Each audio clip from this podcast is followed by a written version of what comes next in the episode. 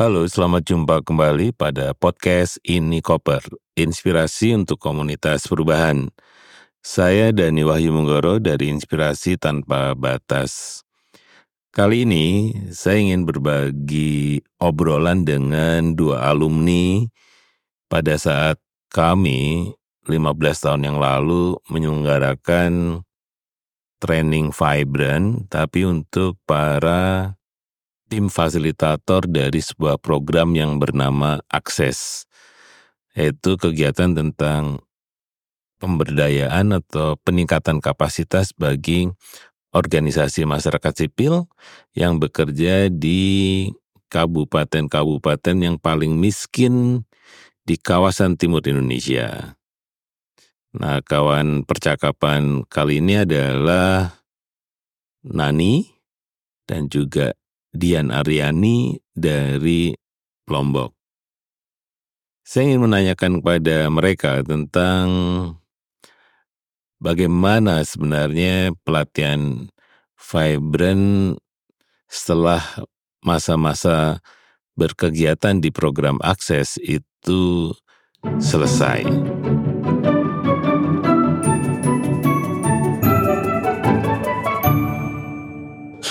Bagi saya, betul-betul ilmu itu sangat berguna ketika saya di program lain. Katakan di Kompak. Di Kompak itu kan uh, kita membangun kolaborasi multi stakeholder, ya kan? Bukan hanya NGO, tapi juga pemerintah. Semua pokoknya, dunia usaha. Nah justru ilmu itu yang sangat berguna. Pernah saya ditanya sama Pak Sekda Lombok Timur, Bu Nani, kenapa Bu Nani itu kok tidak pernah uh, menunjukkan benderanya. Tidak menunjukkan bendera kompaknya. Saya bilang bagi kami bukan benderanya. Tapi substansi yang kita perjuangkan itu kalau sudah itu yang di anu sama e, mitra sama masyarakat itu udah lebih dari cukup. Oh gitu ya, iya. Pesan, jadi dia bingung gitu. Jadi terus kalau berhadapan sama anak-anak ya, anak-anak yang pendamping desa wah itu kan begini-begini itu kan. Ada di sana dia. Dia bagus sana itu. Tapi dia idealismenya itu pokoknya idealis kayak mahasiswa gitu. Nah, terus pola-pola begitu yang saya pakai. Saya bilang saya ingat waktu dulu mahasiswa ya. Kita memang begini-begini. Tapi saya bilang, sudah tahu perubahan zaman dulu dengan sekarang. Apa itu Kak Linda kata. Sekarang itu pemerintah kepingin sekali punya kawan. Hanya kan kadang nggak bisa, nggak mau dia anu e, mengakui itu kecuali kalau dia udah punya kedekatan dengan kita baru dia mengakui. Nah ketika mereka butuh teman, jangan kita kritik. Kita harus ada sebagai teman pada saat dia membutuhkan. Nah itu baru keren saya bilang gitu. Masa Yunda ya? Terus akhirnya benar. Jadi terwaktu dia mau dipindah ya mau dipindah di satu tempat. Terus, Yunda bisa bantu saya, apa yang bisa saya bantu. Ini kan kita sedang, dulu kan di Aikmal itu menjadi anu lah, eh, kecamatan contoh. Ini kita di sini kan masih sedang proses kan, tapi kita mau saya mau dipindah ke Sembalun. Oke, kalau memang eh, Side merasa bahwa kita belum menunjukkan hasil yang maksimal, ayo kita sampai tuntaskan saya bilang gitu. Akhirnya saya ngomong sama Pak Sekda. Ya saya bilang Aikmal ini memang bagus Pak. Sudah sudah terdepan dibanding dengan Kecamatan lain. Tapi ini belum. Ini masih sedang proses. Saya. Jadi sampai dengan mencapai akhir itu belum. Nah, akhirnya kayak kayak gitu dah. Jadi saya kalau dengan teman-teman NGO itu kayak gitu saya ngomporinya mah. Ngomporinya bahwa Ayo kita tunjukkan bahwa kita mampu. Dan nanti kalau di pemerintah saya bilang, Pak sebenarnya NGO itu mitra kita loh Pak. Gitu-gitu. Jadi pendekatannya gitu dan itu alhamdulillah berhasil yang kayak gitu. Jadi saya itu menyusupnya kayak gitu. Saya enggak pernah menunjukkan saya di depan.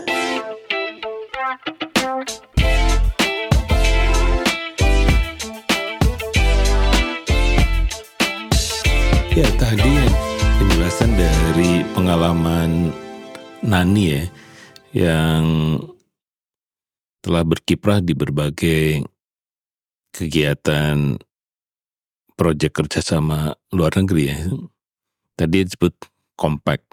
Ini compact adalah bagian dari upaya sebenarnya bagaimana supaya pemerintah daerah dan juga organisasi masyarakat sipil itu melakukan kolaborasi untuk meningkatkan pelayanan-pelayanan dasar di berbagai kabupaten.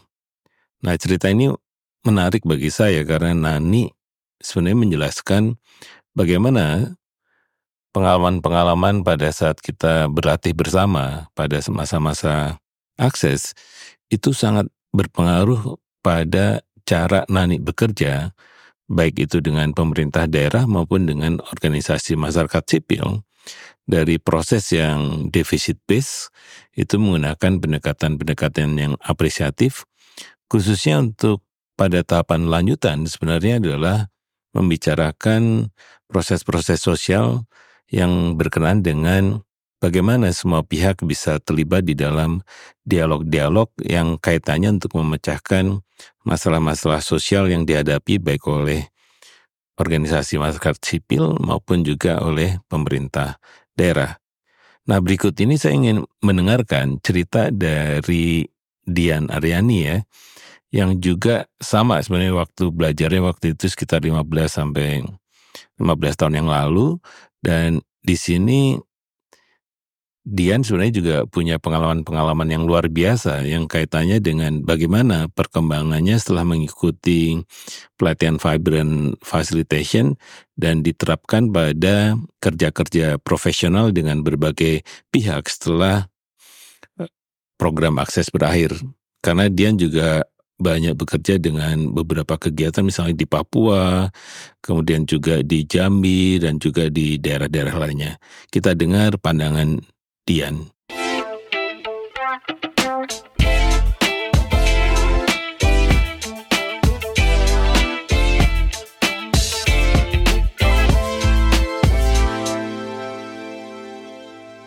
Kalau apa ya dibilang kalau mana ini kan mungkin pelaksana ya. Yeah. Kalau aku kan memang orang yang lari-lari masih di bawah itu.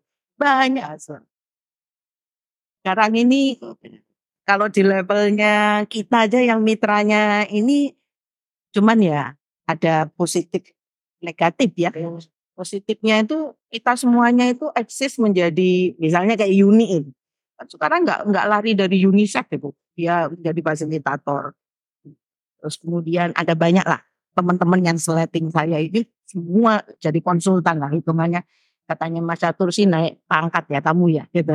Enggak ada sih pangkatnya. Kita ini mau pangkat konsultan juga tetap aja kopral lain itu jadi eh, apa artinya itu ilmu yang kita peroleh itu kalau saya sih satu hal yang paling menarik itu ya gaya api itu. Associated inquiry pendekatan yang memungkinkan kita diterima oleh di mana pun berlaku dan itu saya melihatnya itu ini teman-teman setingkat Jumila sih eh, sini yeah. itu sudah jadi orang desa semua mas. Nggak ada orang ada yang nyangka dulu mereka nggak sekolah ini nggak ini. Sekarang menduduki jadi kader desa yang militan ada yang jadi kepala desa ada yang mitranya akses ini yang dulu jago di desa meninting itu kalau nggak salah LSM-nya di bawahnya ini Mbak, yang di Pak Pak Kamal, eh, PSP. Itu sekarang aja nyalon, saya lihat balihonya, uh DPR nih. Jadi ya. teman-teman yang justru yang kalau kita, letting kita, ini menepi menjadi fasilitator, masih bergerak di situ. Tapi di bawah kita, yang teman-teman yang dulu didampingi itu, jadi orang semua saya heran juga pernah saya bicara dengan Mbak Enda. Kok kita nggak tracking ya sejarah itu? Ini kan sejarah hidup eh, masing-masing uh, orang menjadi saksi kubah dari bilang gitu. Nggak bisa 10 tahun yang lalu kita merasakan. Tapi saya merasakan itu, saya bilang itu. Di mana pun uh, isunya apa pun, ternyata dengan dengan fleksibel itu kita mem, kita belajar terus mendapatkan apresiatif. Itu kan menghargai setiap orang akhirnya kita mendapatkan ilmu terus itu akhirnya kita bisa masuk gitu. Nah kemarin sempat saya dibilang gitu, yang ini saya mau ditarik lagi ke Papua itu ke ada satu yang katanya orang-orang bangga. Ini legasinya Mbak Dian itu saat proyek di Papua itu apa integrasi antara RT RW dengan RPJMD dan RPJMN.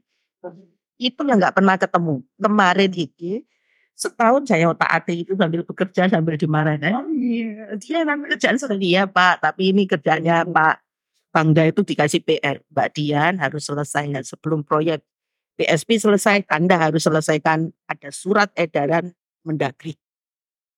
Ya. Benar. Sekarang ini semua kabupaten sedang itu. Karena menyusun RPD, RPD itu dari RPJM, RPJP karena 2024 momentum bagi Mendagri ngomong ini harus diintegrasi Makanya saya sama Mbak Izul, anu tuh saya diskusi, kok sih Mbak, apa sih? Kan mereka udah panjang kali lebar di Papua kan, ngomongin tentang peta itu spatial planning itu. Wah itu yang bagian yang saya harus berburu ini, saya lusuk-lusuk, saya temukan itu dengan basisnya ilmu saya kan di RPJN. Di, jadi eh, ilmu pemerintahan lah. Saya cocokkan saya ini. Saya protes sama Mendagri. Pak, ini ndak bisa ketemu kalau nomenklatur Bapak tidak diperbaiki. Saya bilang gitu ya. Oh, berarti permendagrinya harus diperbaiki dulu Mbak Dian. Perbaiki dulu. Ikutin dengan agenda. Kan saya menemukan banyak nih Mas di lapangan ini. Kenapa agendanya teman-teman di tingkat bawah kabupaten masukan antisipatorenya itu nggak pernah ketemu nomenklaturnya nggak ketemu. Gesekan itu yang menyebabkan banyak teman-teman bingung dan daripada bingung dipecat sama negara lebih baik lah tinggalkan udah copy paste gitu. Jadi itu yang kita mengajar.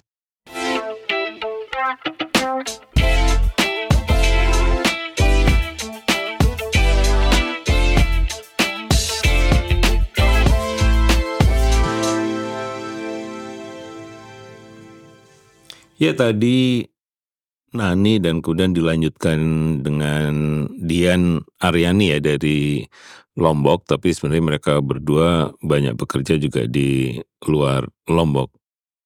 Dian menarik ya bahwa dari proses pelatihan Vibran sebenarnya semacam bagaimana otak ya, otak itu dibuka ya kalau istilahnya dia itu semacam dilukai gitu kemudian dia membuka nah pada saat otak itu sudah terbuka dengan pandangan-pandangan apresiatif inquiry juga vibrant facilitation itu membuatnya tidak bisa pernah berhenti untuk senantiasa melihat secara kritis apa pun ya sehingga menciptakan hal-hal yang sifatnya inovatif dan kreatif.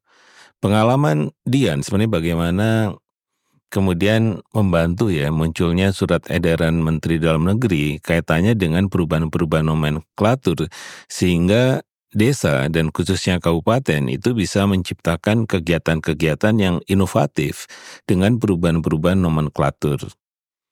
Dian bercerita sebenarnya dari proses ini itu berangkat dari pengalaman waktu mengikuti training Vibrant dan juga kegiatan-kegiatan Vibrant selama proses akses ternyata di dalam proses-proses itu selalu mencari cara-cara baru ya untuk bisa kita melakukan proses-proses fasilitasi.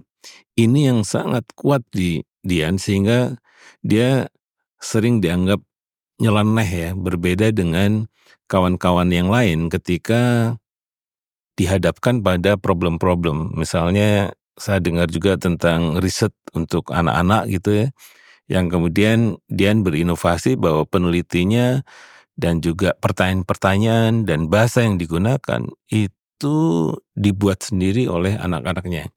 Padahal yang diminta riset itu Dian sebenarnya. Itu menunjukkan bahwa Dian selalu out of the box ya menghadapi apa pun. Ada juga cerita tentang bagaimana Dian menerjemahkan outcome mapping itu menjadi sesuatu yang sangat kreatif untuk perubahan kebijakan. Jadi bukan sekedar untuk pengembangan program semata, tetapi juga ditransformasi menjadi alat bantu untuk melakukan advokasi yang sistematik. Jadi di sini Dian merasa bahwa setelah mengalami proses vibrant facilitation di 15 tahun yang lalu, ternyata yang selalu membuatnya gelisah melakukan hal baru dan juga semacam melawan aturan-aturan yang yang menghambat inovasi-inovasi yang akan dibuatnya. Salah satunya misalnya dalam kegiatan ekonomi di masa yang lalu, Dian tidak mendekati langsung pada urusan modal bisnis untuk kelompok-kelompok perempuan misalnya, tapi justru melalui pendidikan alternatif. Dengan pendidikan alternatif, ketika komunitas atau warga masyarakat yang terlibat dalam kegiatan itu mengalami peningkatan kapasitas, maka otomatis sebenarnya kegiatan ekonomi itu menjadi akibat dari kegiatan-kegiatan yang menjawab dulu akar masalah yang dihadapi oleh masyarakat, yaitu tentang literasi atau budaya membaca. Cerita-cerita dari Dian sebenarnya menguatkan saya bahwa sekali ya otak itu dibuka, baik otak kiri maupun otak kanan, untuk berpikir kreatif, maka sebenarnya orang tidak akan pernah berhenti untuk selalu menemukan jalan-jalan baru untuk memecahkan masalah-masalah yang dihadapi oleh masyarakat. Dan Dian dan juga Nani menegaskan bahwa dengan appreciative inquiry dan juga vibrant facilitation itu membuatnya bisa bekerja di mana pun ya. Karena dengan appreciative inquiry Dian percaya pendekatan ini sebenarnya paling mujarab gitu untuk bisa membangun koneksi dengan komunitas-komunitas miskin yang dia bantu. Bahkan saat ini juga Dian terlibat di dalam kegiatan dengan organisasi difabel yang bagaimana dalam waktu yang sangat singkat itu bisa menjadikan kabupaten dan juga desa-desa itu membuat kebijakan untuk inklusi sosial. Nah dengan cara itu, itu dia juga cerita bahwa organisasi yang tadinya dianggap paling lemah untuk kegiatan difabel ini, ternyata justru menjadi kebanggaan untuk seluruh program sejenis di Indonesia. Jadi ini yang menarik bagi saya adalah bagaimana ya dengan upaya vibrant itu bisa membantu kemungkinan-kemungkinan baru yang bisa dengan apa lebih bisa lebih cepat, lebih berdampak untuk bisa membantu mencari solusi kreatif bagi masalah-masalah yang dihadapi oleh komunitas. Dian dan Nani senantiasa menyebutkan bahwa sekolah diakses di masa lalu itu benar-benar memberikan bekas yang kuat. Bahkan Dian dan Nani juga cerita bahwa sesama fasilitator sekarang mereka bertumbuh bukan sekedar sebagai fasilitator ya. Saya tadi menyebutkannya adalah bahwa kita sebenarnya sudah melampaui peran-peran fasilitasi karena pada akhirnya kita bertindak sebagai orang yang membangun engagement antara pemerintah dan komunitas dan juga organisasi masyarakat sipil. Kemampuan merangkul banyak pihak, inilah yang kemudian menjadi ciri dari fasilitasi vibrant karena semua orang merasa terbantu untuk bisa berdialog, bisa berdebat juga dan bisa mencari solusi-solusi yang kreatif. Proses ini sebenarnya dalam dunia fasilitasi itu perkembangan dari cara kita memahami masyarakat bahwa di masyarakat itu juga ada satu tatanan masyarakat yang percaya bahwa hanya segelintir orang yang bisa memecahkan masalah yang dihadapi. Dengan cara ini sebenarnya pendekatannya lebih bisa disebut sebagai pendekatan yang otoritas otoritatif ya atau otoriter juga sebenarnya bisa disebut semacam itu jadi hanya segelintir orang yang bisa uh, memberikan jawaban pada problem-problem di masyarakat. Pada sisi lain juga kita mengakui ada pendekatan yang namanya pendekatan demokratik. Sehingga bagaimana sebenarnya proses-prosesnya pada akhirnya yang mayoritas itu bisa menjadi apa menjadi solusi untuk menjawab problem-problem yang dihadapi. Oleh karena itu di dalam pendekatan demokrasi demokratik sebenarnya adalah selalu ada kalah dan menang karena yang mayoritas kan pasti menang. Nah, yang minoritasnya gimana? Karena itu di dalam model fasilitasi adaptif yang baru saja saya tulis itu sebenarnya juga ingin menegaskan pandangan dari Ibu Del Hunter ya dalam buku The Art of Facilitation yang menyebutkan bahwa fasilitasi sebenarnya membangun budaya kooperatif. Budaya kooperatif itu justru menghilangkan mayoritas dan minoritas. Jadi ketika mayoritas oke, okay, tapi minoritas juga diberikan ruang untuk bisa tetap terlibat di dalam proses-proses yang inklusif gitu. Nah, kita ingin dengar bagaimana lanjutan cerita dari Dian.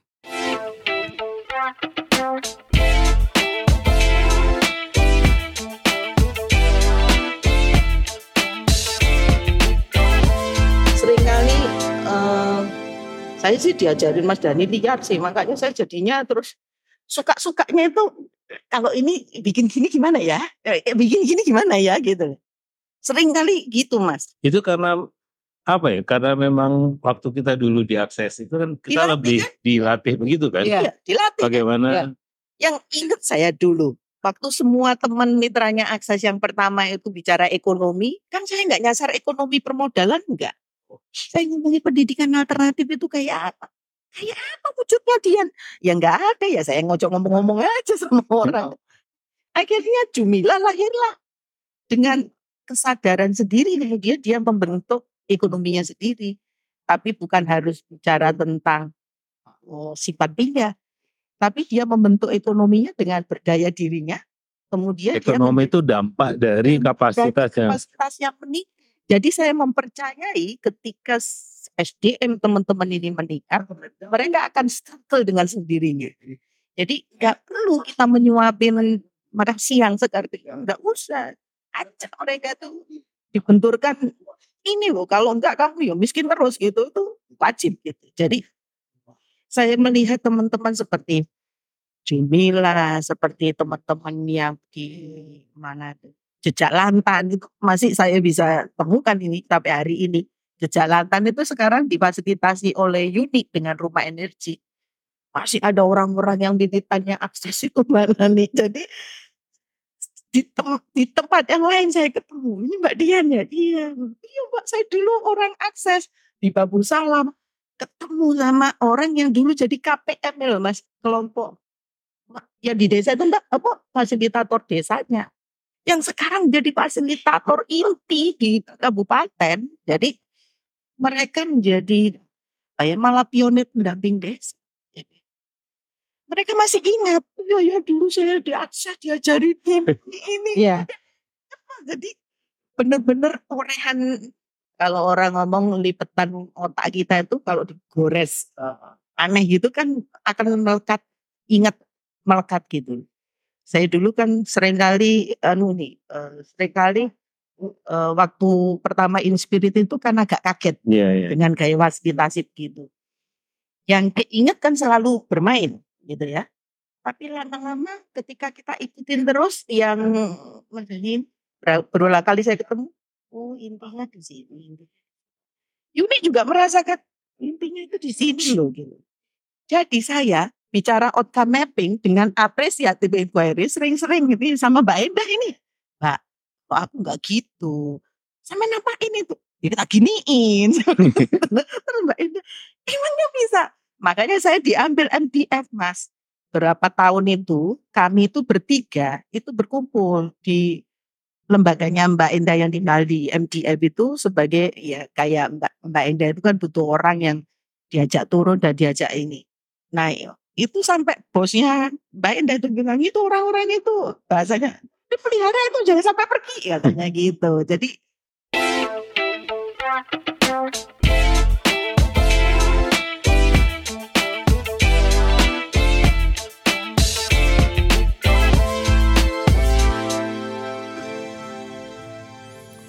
Ya tadi cerita dari Dian dan juga Nani ya bagaimana sebenarnya vibrant facilitation itu menjadi dukungan dalam mereka berkarir setelah terlibat di dalam kegiatan akses di masa lalu.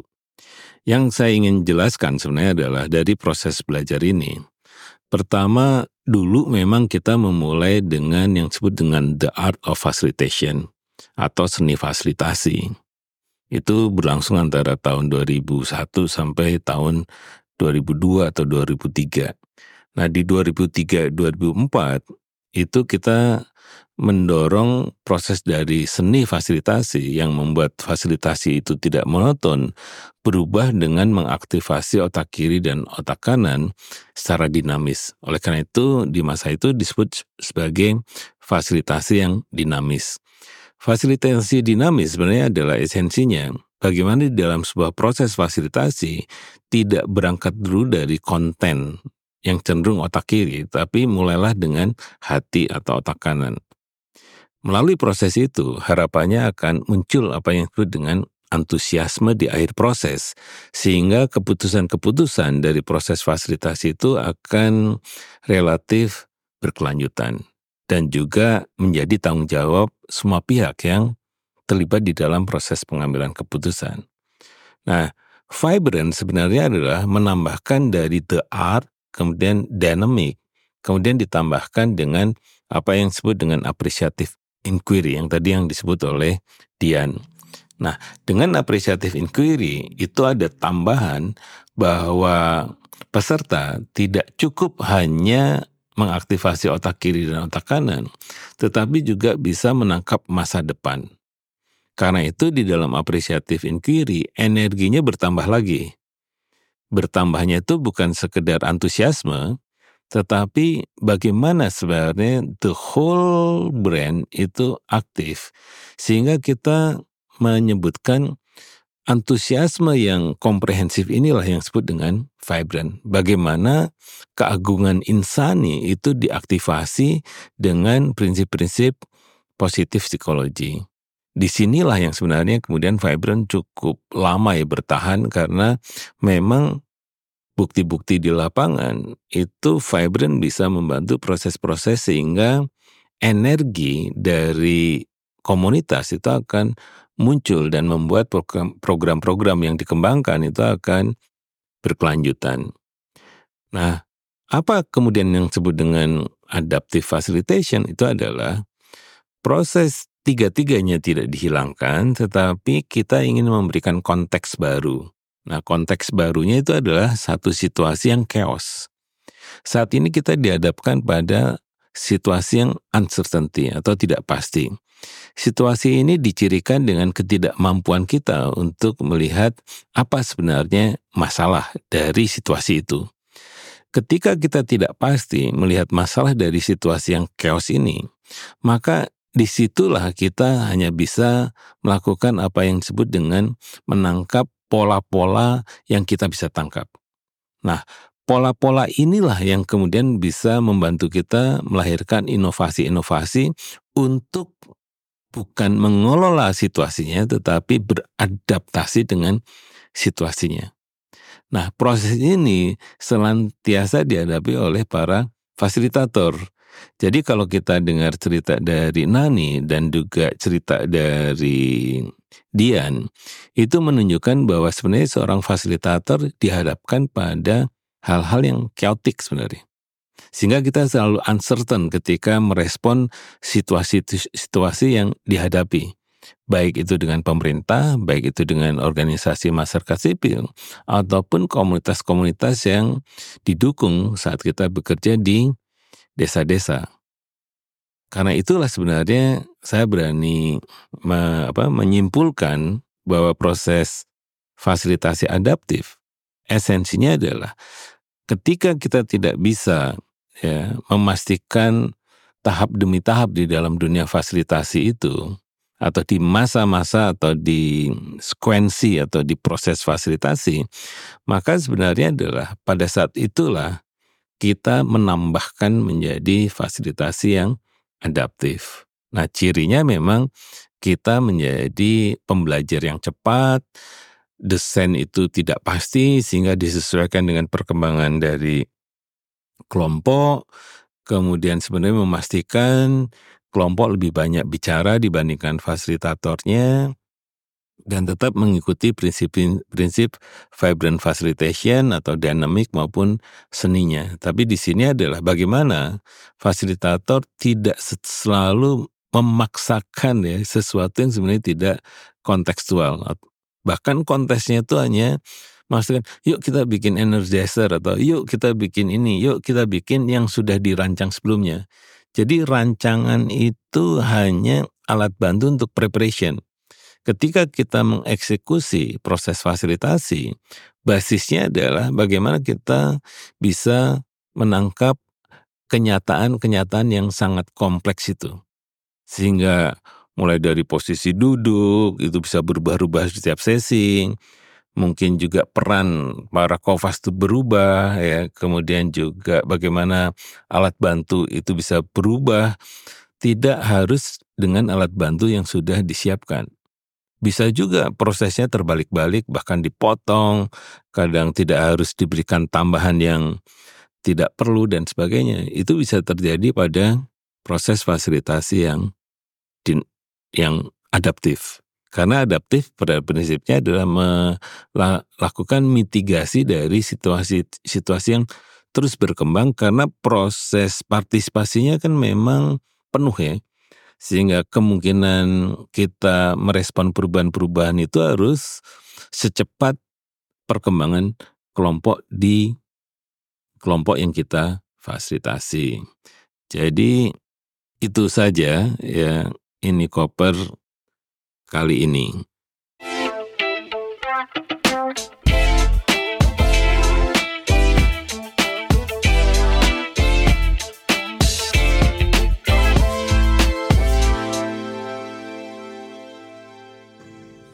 Ya, itu yang kita bisa sharing untuk edisi kali ini tentang cerita ya langsung dari para alumni yang baru saja saya bisa ketemu setelah mungkin 10 tahun atau lebih itu tidak pernah jumpa dan memang di Lombok itu gudangnya fasilitator yang bagus-bagus. Nah, salah satunya sebenarnya adalah dua perempuan fasilitator yang sangat keren Nani dan juga Dian. Nah, semoga edisi kali ini bisa menambah wawasan dalam kita memahami apa yang disebut dengan fasilitasi adaptif yang sebenarnya di dalam keseharian di proses-proses fasilitasi kita sebenarnya dihadapkan pada situasi yang yang chaos tadi. Demikian saja ya ini koper kali ini. Kami di Ini Koper senantiasa percaya bahwa berbagi apa pun akan bermanfaat bagi komunitas perubahan.